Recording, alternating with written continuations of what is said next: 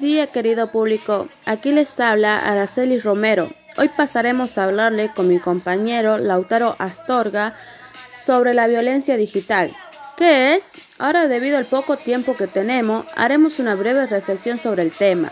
Hola Lautaro, ¿cómo estás? ¿Nos podrías hablar un poco de la situación? Buen día gente, como dijo mi compañera Araceli, soy Lautaro Astorga y hoy vamos a hablar de la violencia digital que se la conoce como violencia en las redes sociales, violencia online y también violencia viral. Hay muchas maneras de reconocer la violencia digital. Las redes sociales son un lugar de encuentro e integración, pero también pueden volverse un espacio de exposición a diferentes formas de la violencia. ¿Qué causa la violencia digital?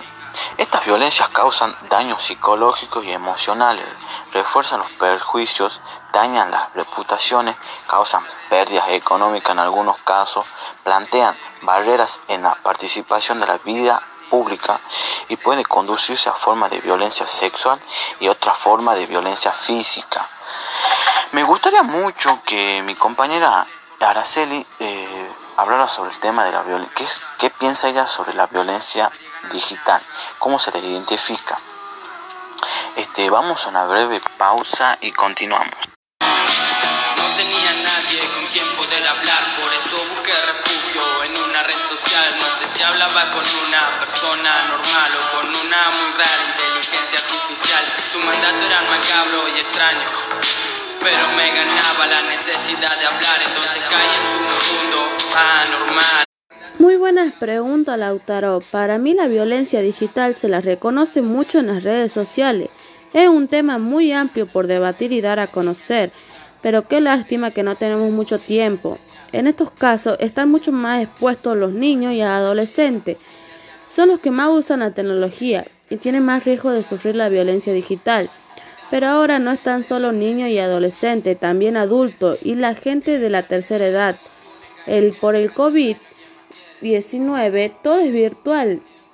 Hay más casos de violencia. La violencia se la identifica con las personas que han sufrido casos de ciberacoso en las redes sociales, extorsión, falsa identidad por internet, seguimiento con programas espía en diferentes dispositivos digitales, amenazas por llamada, correo electrónico, mensajes y aplicaciones.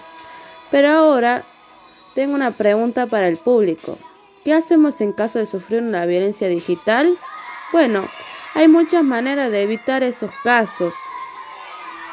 Podemos denunciar la violencia en la policía de cibernética al número telefónico 088, el cual opera las 24 horas del día de los 365 días del año. ¿Verdad, Lautaro?